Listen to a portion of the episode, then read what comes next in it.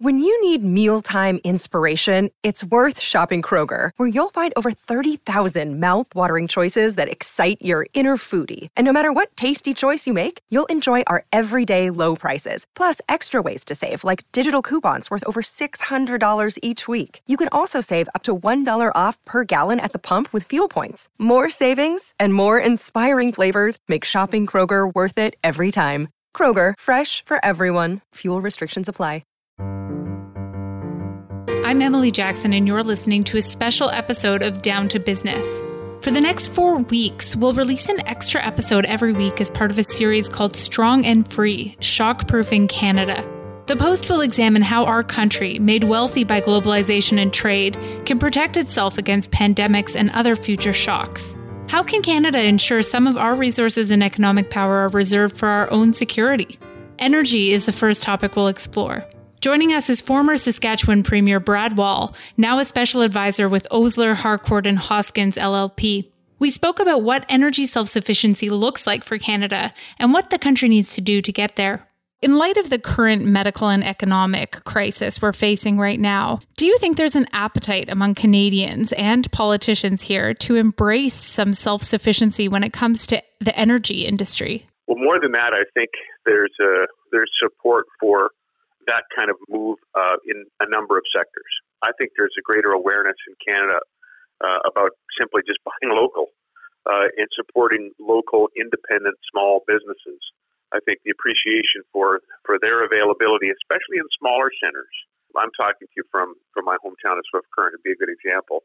I think our appreciation to, for, for these businesses and having what they do locally in our communities has only increased as we've been deprived of them now going on for more than two weeks. And with the prospect of that deprivation continuing indefinitely, it seems. So I think there's a greater sensitivity about buying local, uh, about supporting businesses with a with a physical presence in a community.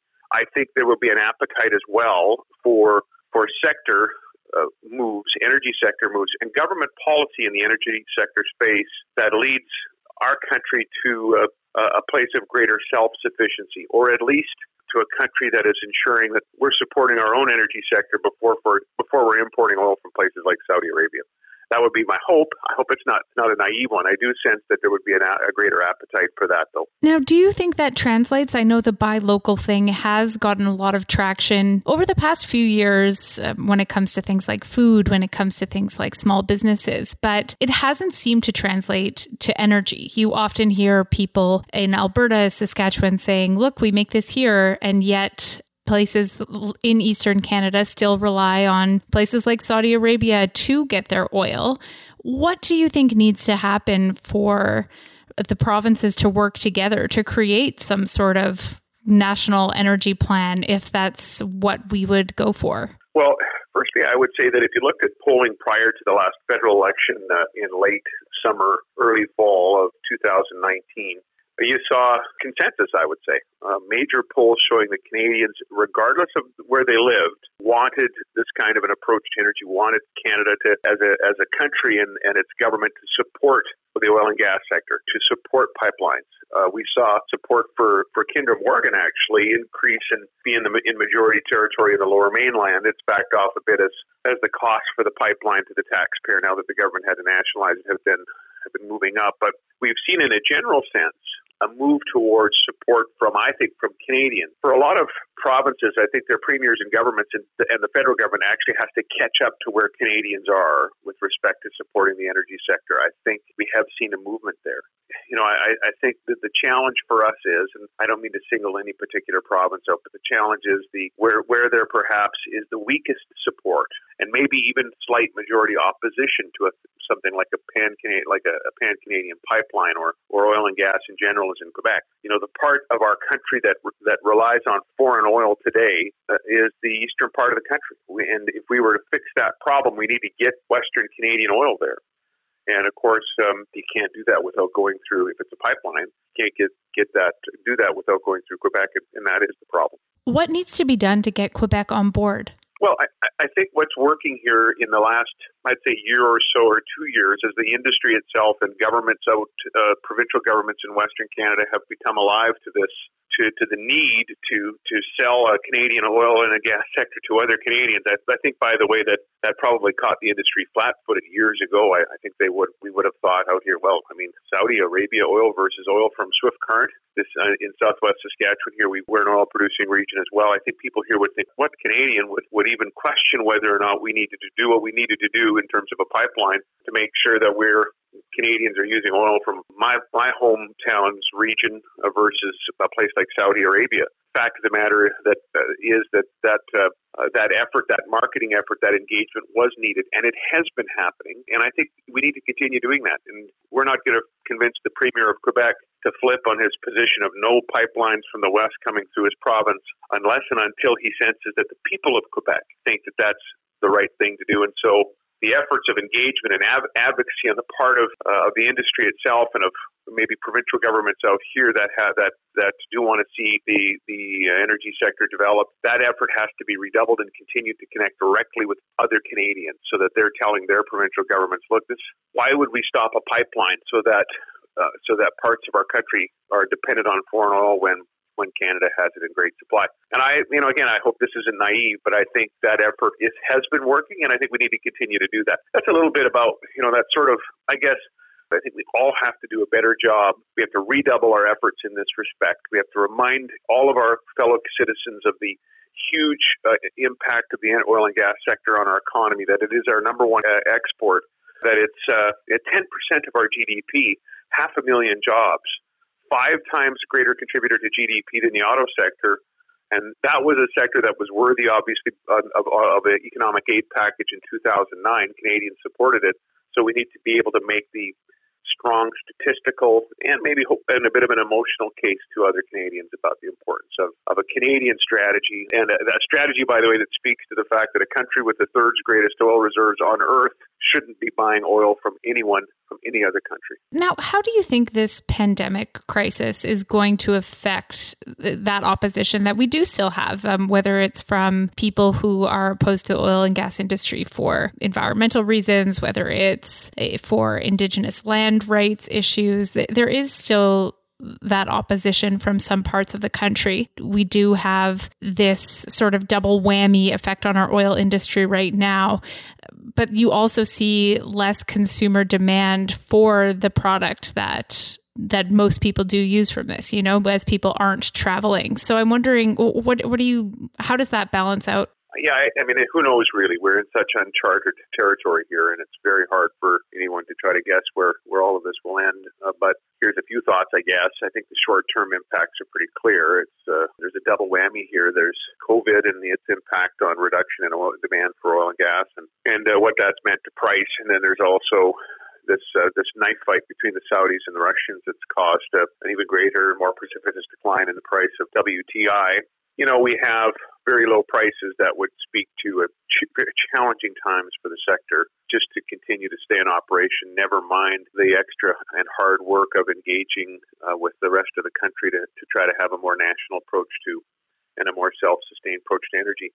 That's the short term. I think, though, in the midterm, maybe the longer term, this crisis, this pandemic has showed Canadians, showed citizens of the world really that self sufficiency is not a bad thing in case there's a crisis. That's a that's a maybe a hard thing to plan for or do when a crisis seems far away and remote and not very likely. But on the other side of one that has been as severe as this and has shut literally shut the world down, I think you'll have countries looking for ways to make sure their supply chains and just generally their self sufficiency in a number of areas is is much better than than it has been.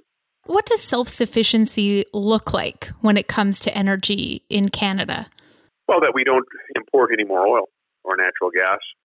I think it also means, though, that we're an all of the above nation. And what I mean by that is that we should be supportive of and promoting all the different sources of energy. Renewables, um, you know, hydro, which really isn't renewable, but it's base load renewable. It's unique in that respect. Saskatchewan mines and exports between 10 and 15 percent of the uranium in the world. And we have three premiers and premiers Moe, um, Premier Ford, and, and uh, Higgs who signed an MOU to support small modular reactor technology in Canada, SMRs, the nuclear side. So I think uh, self-sustained, a more independent and, and, robust energy policy would be a would end in a Canada not needing to import any fossil fuels, but also have a uh, very have a sort of a global leadership position as an all of the above energy nation. I want to talk a bit more about the spat between the Russians and the Saudis right now. It's really hurting Canada's oil patch as well as the shale oil business in the United States. How do you think North American producers overcome this right now when there is this glut of supply on the market? There is low prices and it is more expensive to extract oil in North America. What what does this mean for the continent's oil and gas sector? There's a couple things there. One, governments can engage in reacting with trade policy, and I think Premier Kenney has been right to suggest to the federal government and to take actions himself that Canada needs to be working with the United States and Mexico on a North American response to the fact that the Saudis are dumping oil into well all over the world, but here in, in, in our on our continent in a predatory way in terms of price. We see some talk about a tariff. I think all of that sort of you know needs to be on the table in the short term. The government of Canada, I believe, needs to support our sector there's oil companies now that have real liquidity issues. These are existential uh, issues for them, and the government can help with liquidity loans for those that uh, for the healthy companies that we know are going to be able to to pay them back.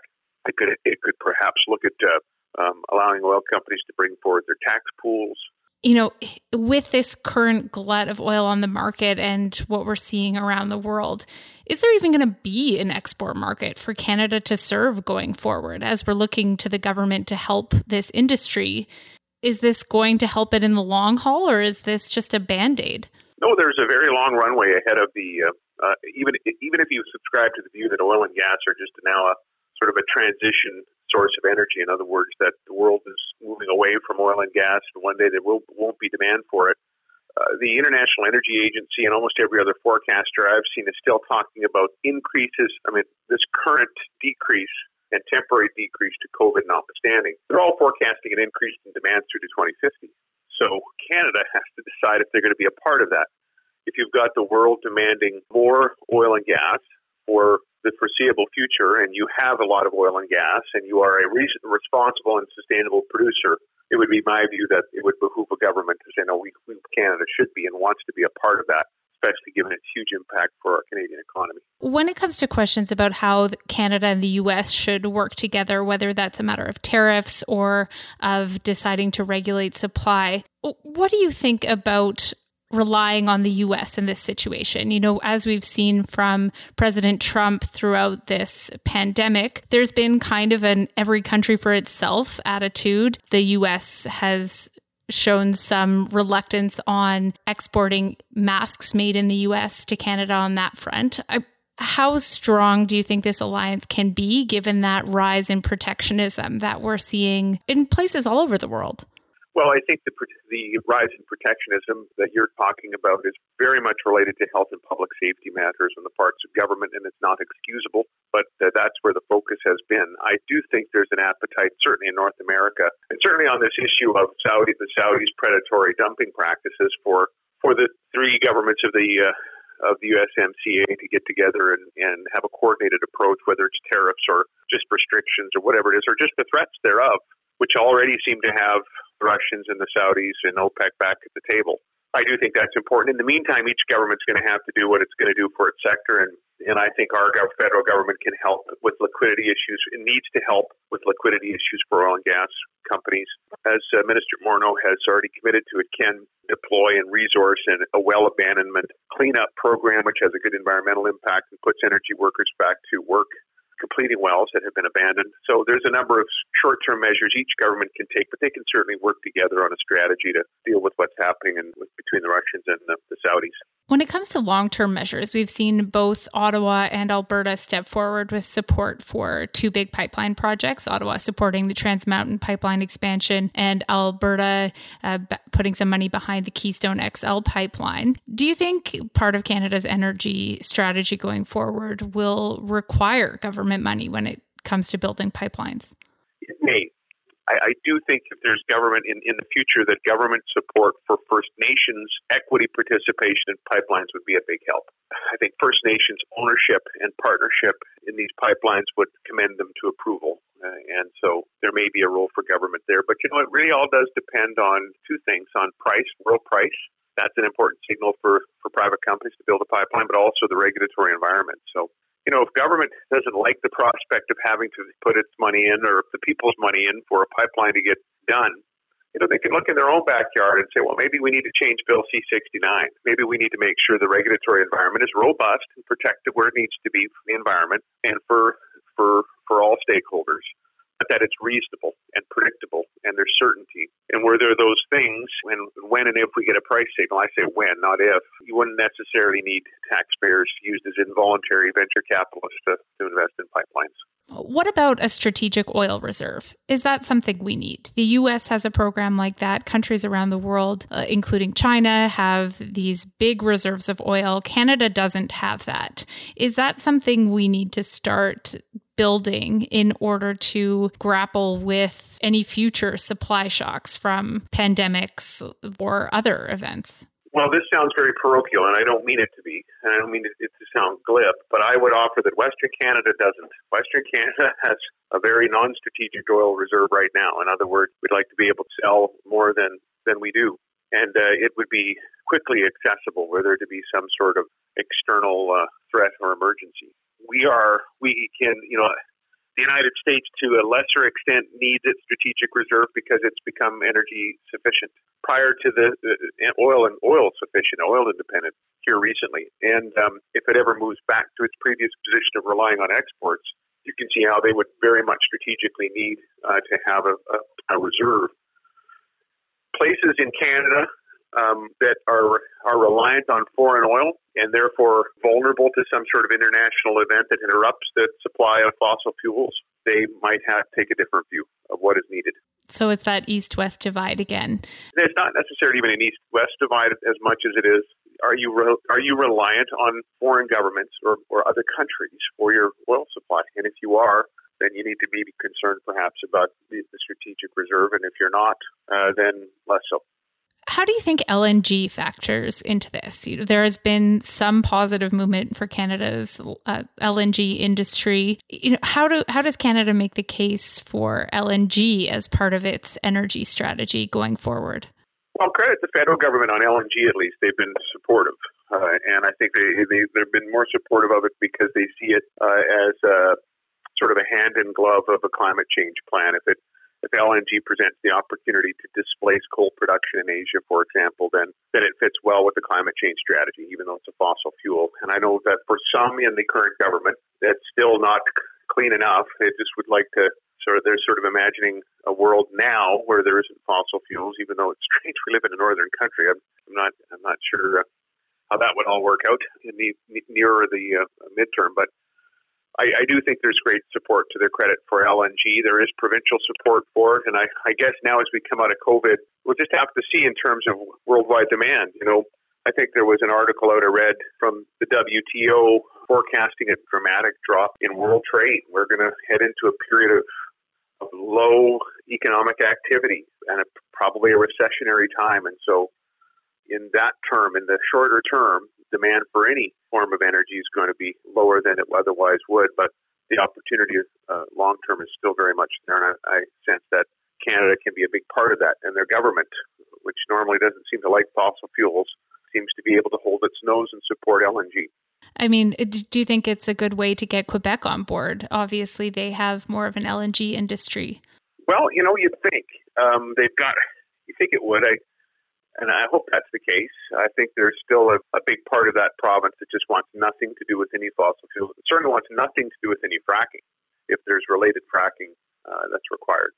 Fair enough. And then one final question for you. You know, this conversation has kind of it's made me think of how we're talking about protectionism versus globalization in in a larger sense. You know, Canada is a trading nation. We do rely on our oil and gas industry as our largest export, supports half a million jobs. And at the same time we're talking about okay, how can we protect ourselves, how can we batten down the hatches and make sure Canada is self reliant in this way? How do you think we balance these two conflicting or seemingly conflicting ideas as we move forward?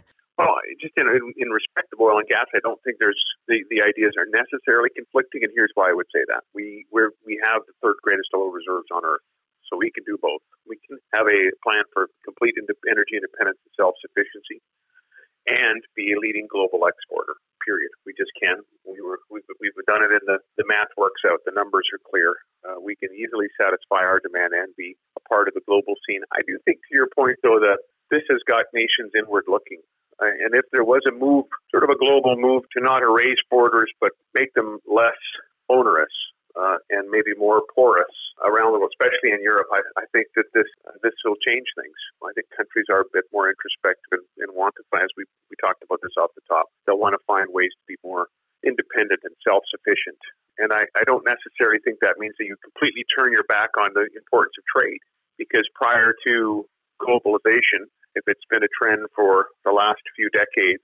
Canada was by and large a free trading country, but uh, and so are other nations of the world, with some some exceptions. There was consider you know I think reasonably liberalized trade, and yet I, I, I think to the extent that we're still protectionist sentiments in countries that could have been those were satisfied by by specific measures that different governments took. So I do think that your your point's well made that there might be a change coming, but I, I still, from Canada's perspective, the world's going to need what we have, what we continue to offer. The fastest growing economies of the world want energy security and food security. Uh, one and two, or two and one, depending on where they are on the list. And given our prodigious uh, production from modern agriculture and the fact that we are an all of the above energy country, those are two foundational sectors for us to build upon in terms of uh, of exports and global trade, and uh, and that's why I'm very optimistic about uh, about the longer term as we move away from this particular pandemic crisis. So we can have our self sufficiency and our exports in this in this ideal world. Brad, thank you so much for joining us. I really appreciate your time. Thank you very much. Appreciate it. That was former Saskatchewan Premier Brad Wall speaking from Swift Current. Next week on Shockproofing Canada, the topic is food. Just how secure is our food supply chain? A question on a lot of minds as empty grocery store shelves become a familiar sight in stores across the country.